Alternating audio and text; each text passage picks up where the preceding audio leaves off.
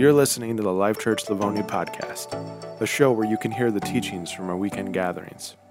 You can catch the full service on our Facebook or YouTube and head over to our website if you'd like to give. Here we're real people following a real God and experiencing real life. Welcome to Life Church Livonia.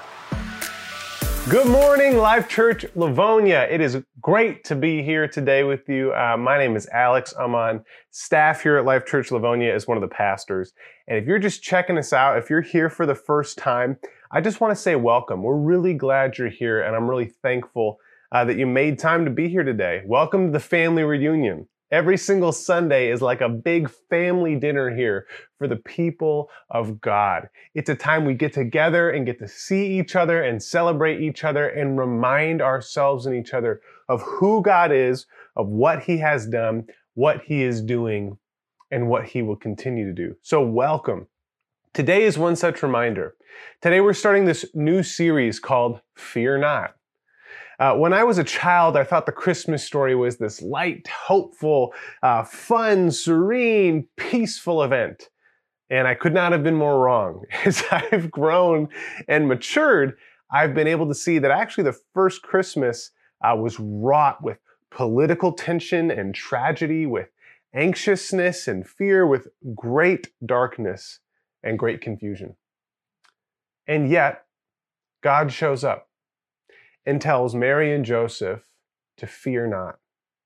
Because in all the tumult, all the grief, all the chaos, God was on the move, bringing salvation to the world. And that phrase, fear not, is not just a phrase for the people of the first Christmas. It is God's words to you and I today. God is inviting each one of us into the work that He is doing in this time, in this place, for such a time as this. A couple of weeks ago, I was down here, I'm, I'm in my basement, and uh, I was setting up the cameras to film something for my dad, and we're chit chatting, you know, just like, hey, how you been? Or how was traveling? Or this and that. And um, one of the difficult things when filming my father is to try to get his eyes to be bright enough without uh, getting a lot of reflection off of his glasses for months, my dad's been telling me that he's been looking into these new glasses. They're supposed to have this anti reflection, anti glare thing, uh, and that's really supposed to help him um, with filming videos and stuff like that. So I'm setting up cameras in, in the basement studio here, and he's telling me about that. Uh, how he just got these new anti glare lenses. He's like, Yeah, it's great. I finally got the glasses. I'm really hoping they're going to work. And then he goes to me, But I don't think they got my prescription quite. smokes his face. Just smoked his face on something hanging down from the ceiling, on the ductwork hanging down in my basement. and I burst out laughing as he's telling me this prescription might not quite be right. right? And he walks face first into something in my basement. and he's like rolling in pain and he's like, no, no. and I said, I'm sorry for laughing. He goes, Yeah, you really got the gift of compassion here, kid. And I said, Are you okay? I'm sorry. He goes, No, I'm not okay. I just got the chiropractic adjustment from hell. and it just so perfectly illustrated what is so painfully obvious but so profoundly true. The lenses through which we see life determine whether or not we crash or stay on course. And one thing that the reason this series is important to me in this season is I just feel like the whole country is seeing all of life through the lenses of fear and grief. Now, one thing I want to clear up as we begin this series um, fear is not a bad feeling. Okay, fear is not a bad feeling. It's a God given, normal, good gift in many places. You know, it's the way we respond to danger naturally so we don't hurt ourselves and die. It's why you don't have like news articles of, yeah, I don't know, he just walked off the cliff. He said it looks great down there and he just walked right off of it. We don't do stuff like that because of fear, right? We cook with open fire in our houses every single day, and yet our houses don't burn down every single day. Why is that? It's because of fear right? You don't see people just like, yeah, I don't know how we got into the seven car pileup. I just saw the daisies on the side of the road and went, that looks great. Right? We don't do that because of fear. Fear keeps us alive. Fear is not a bad feeling, but fear is a bad lens.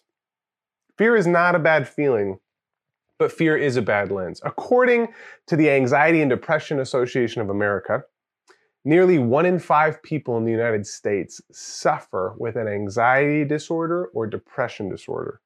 And the CDC reported as of February 2021, almost a year ago, 41.5% of people over the age of 18 have an anxiety or, dis- or, depression disorder currently in this country.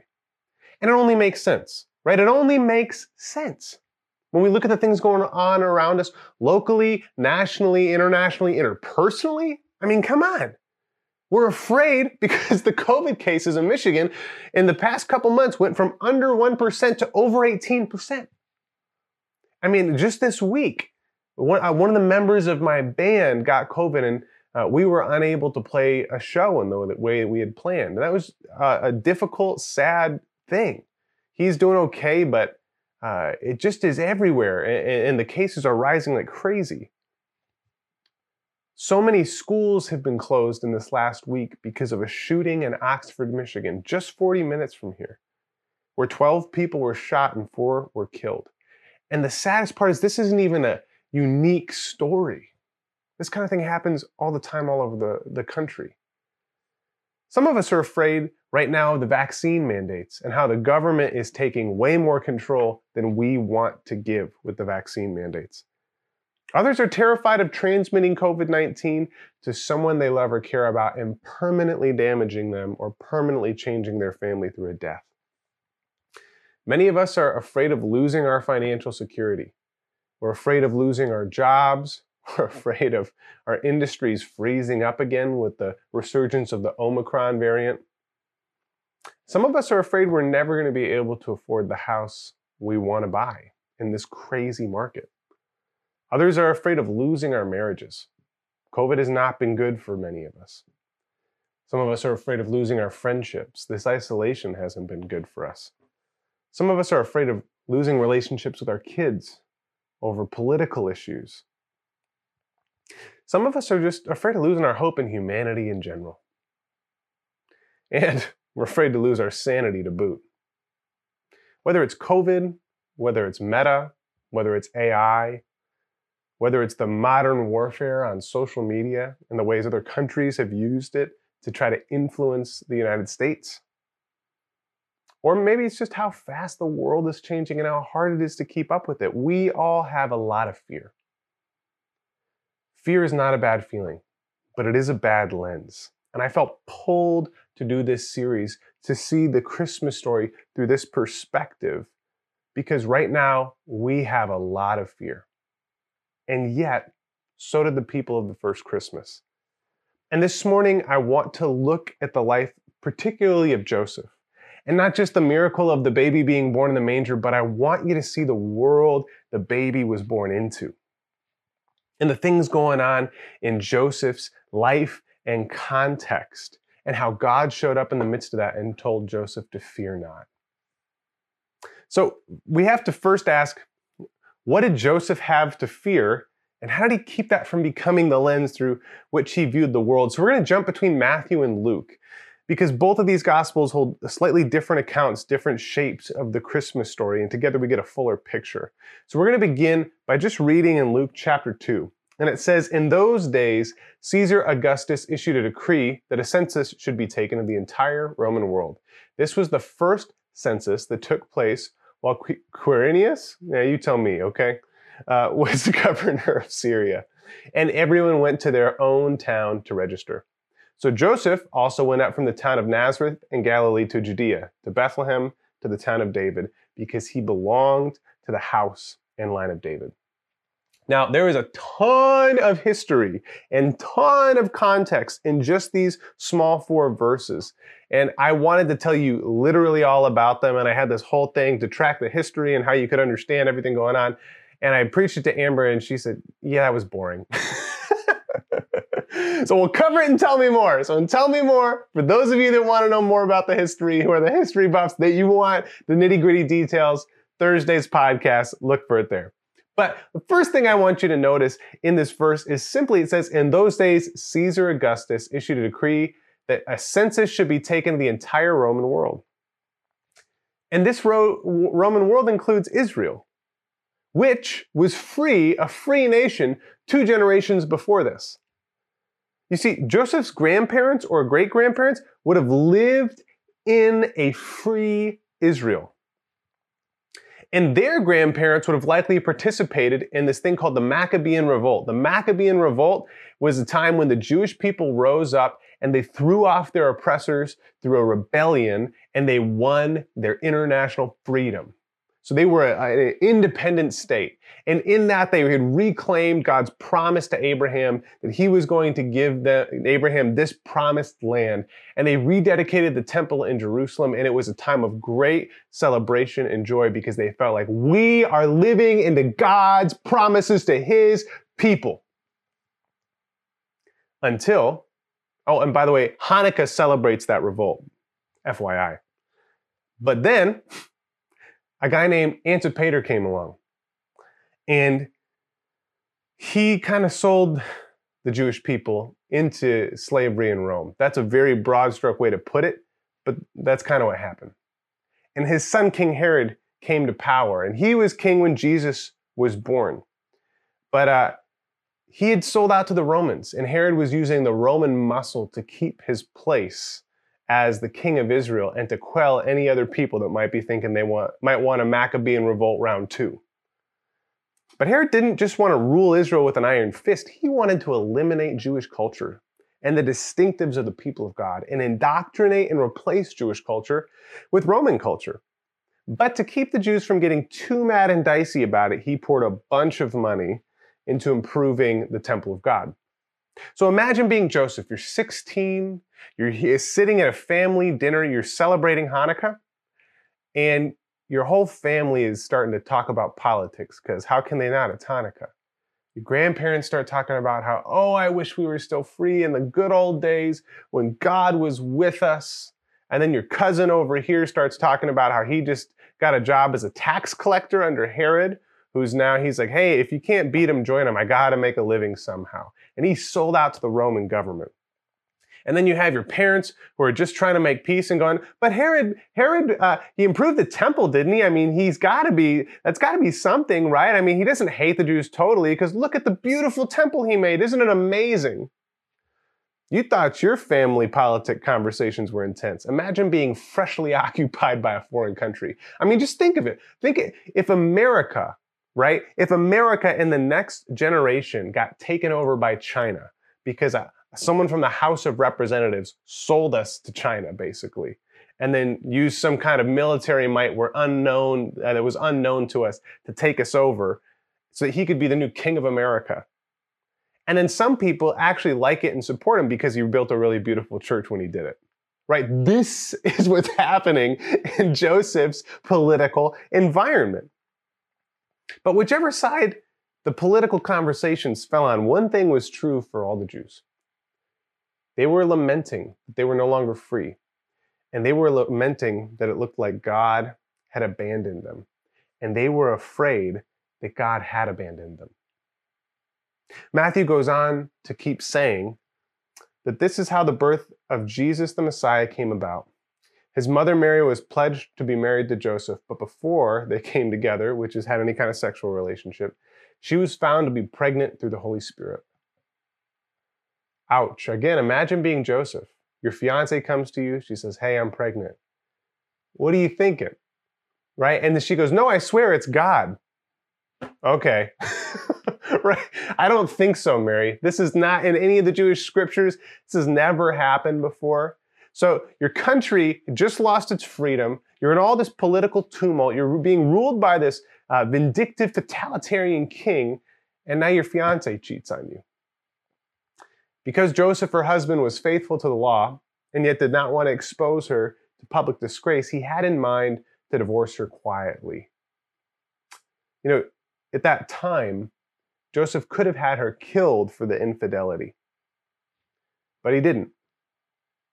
And the Bible says, after he had considered this, an angel of the Lord came to him in a dream and said, Joseph, son of David, do not be afraid to take Mary home as your wife, because what is conceived in her is from the Holy Spirit. She will give birth to a son, and you are to give him the name Jesus because he will save his people from their sins.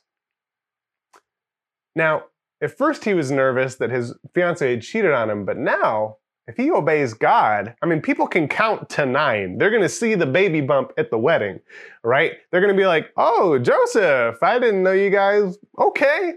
And back in that day, especially, any kind of sexual relationship before marriage was incredibly taboo and brought a lot of social shame that often impacted your future greatly.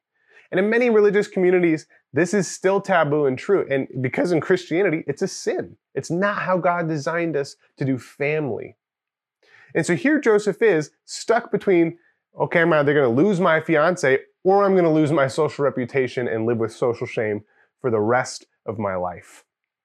And as a side note, can you imagine the pressure and fear of being the father of earthly father of God? I mean, that's no small order. So here Joseph is, and the Bible doesn't say what he's feeling, but I would imagine that he's feeling afraid of either losing his fiance or marrying into social shame for the rest of his life, based on assumptions people are making because they don't understand what God is doing. After Jesus is born, Magi from the east come to worship him and they go to King Herod because they're looking for the king of the Jews. Now, the Magi didn't know this at the time, but Herod was so power hungry and scared of losing that power that he had actually killed his wife and children to keep his place on the throne. He was so nervous his sons were going to succeed him as king that he just killed them. Woof. So when these people come knocking on his door saying, Hey, we're here to see the king of the Jews, and it's not you, they don't realize they just stepped on a real big nerve. The Bible says then Herod called the Magi secretly and found out from them the exact time the star had appeared. He sent them to Bethlehem and said, Go ahead and search carefully for the child. As soon as you find him, report to me, so that I too may go and worship him. The Magi do find Jesus and they do worship him and they offer him gifts. But then they're warned in a dream by God not to go back to Herod. So they go home another way. And the Bible says when Herod realized he had been outwitted by the Magi, he was furious. And he gave orders to kill all the boys in Jerusalem and its vicinity who were two years old and under in accordance with the time he had learned from the Magi.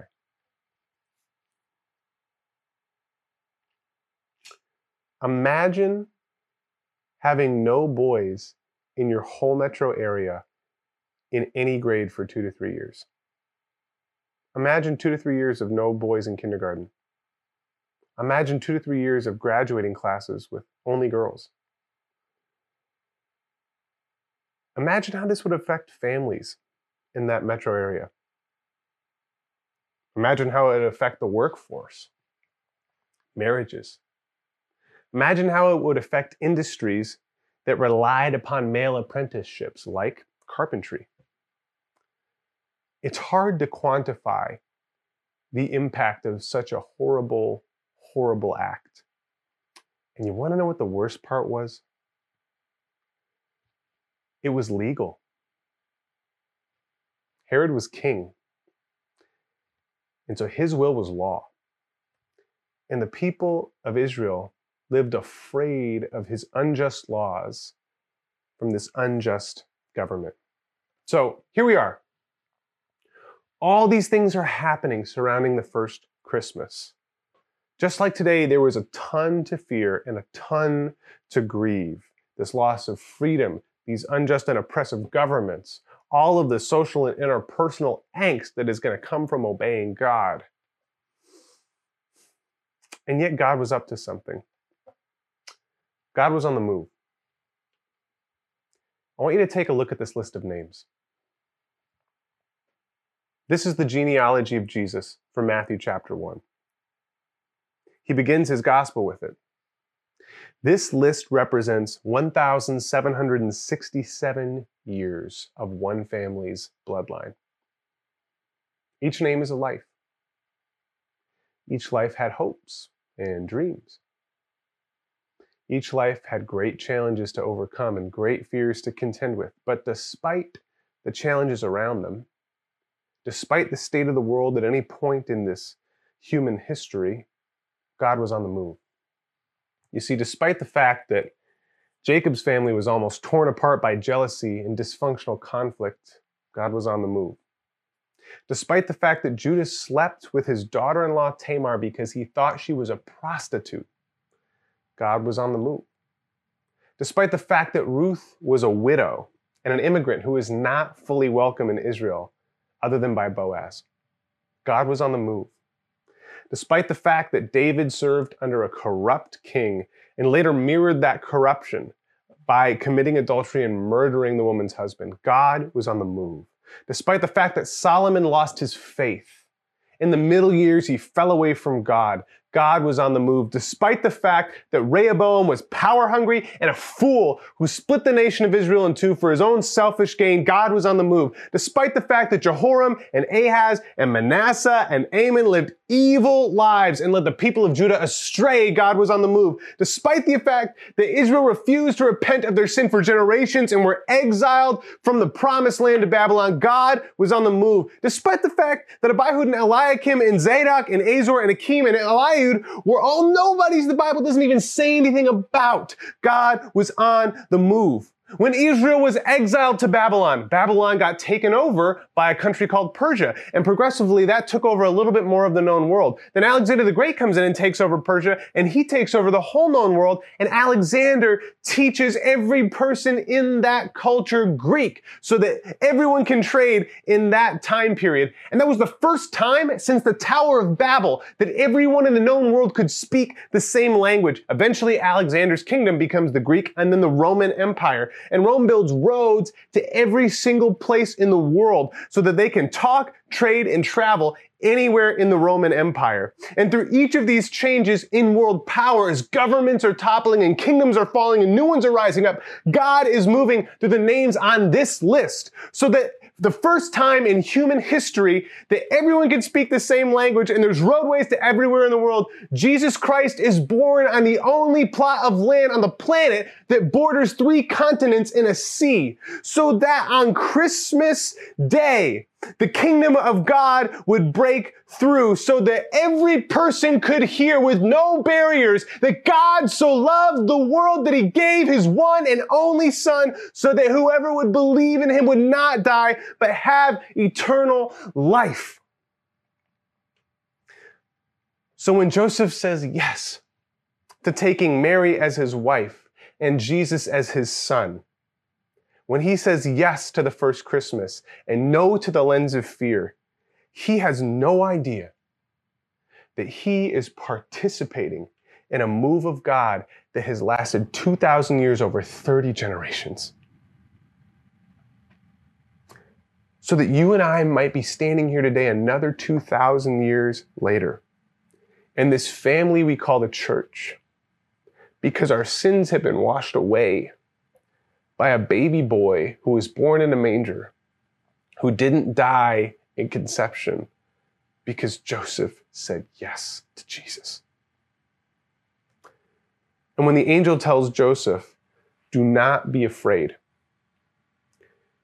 it's because the angel is not seeing through the lens of Herod or Nazareth or Galilee or Rome.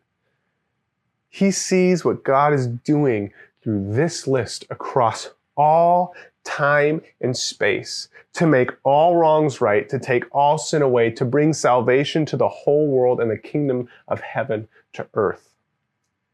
The angel was not seeing through the lens of fear, but through the eyes of God. Because he could see above all of Joseph's troubles. He was seeing us.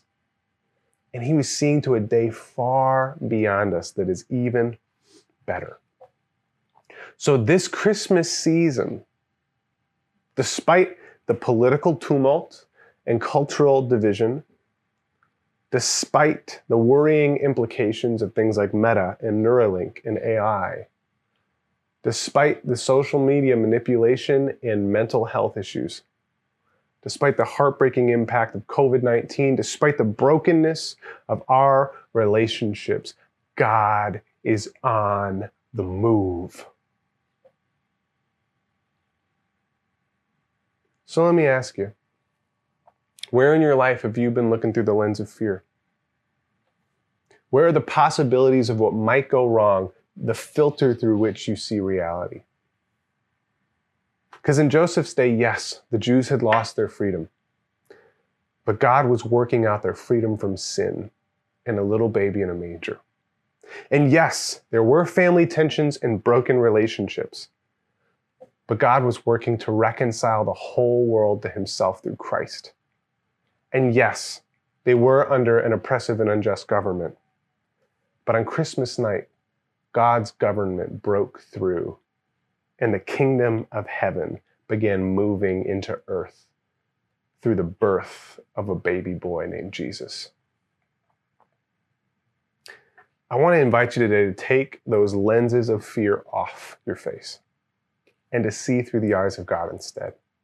And as we close, I just want to show you real briefly how I see Joseph doing that and invite you into that. One of the things I see Joseph do is that he didn't ignore his fear, he acknowledged it. Mary's pregnant. He doesn't know what to do about it. And the Bible says, but after he had considered this, he comes up, okay, wow, this is reality. He comes up with a plan. I'm going to divorce Mary quietly so I don't bring any undue shame to her. And then after he had considered this, he faces the fear instead of ignoring it, narcotizing it, running away from it, numbing himself. He faces the fear and acknowledges, he, this is it. This is what I'm afraid of. And then next, he lets that fear be defined by God. Joseph, son of David, do not be afraid. He's hearing God speak to him. And many of us don't even make it to this part. We, we come up with a plan and we're so anxious about what may work and what not. We don't even stop to hear God's voice. And this morning, I want you to know God is willing to stop you so that you can hear Him. And I want you to ask Him for that if that's what you need. If you don't know how, ask Him to stop you so you can hear Him clearly. And then finally, Joseph says yes. He says yes to God. He acknowledges his fear. He lets God define that fear. Do not be afraid. He lets God's lens be the lens he sees through. And then he walks forward and says yes to that. Joseph and Mary could see that God was on the move. And they said yes to what God was doing in their day and in your, their time.